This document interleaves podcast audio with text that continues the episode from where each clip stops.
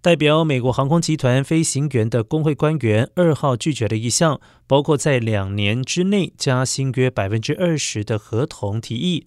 美国航空的提议是将飞行员的薪酬最初提高百分之十二，一年之后再提高百分之五，两年之后再提高百分之二。最新的加薪方案比美国航空最初提出的百分之十七的加薪方案有所改善，但是工会官员表示，初步的加薪方案没有充分解决飞行员的其他担忧。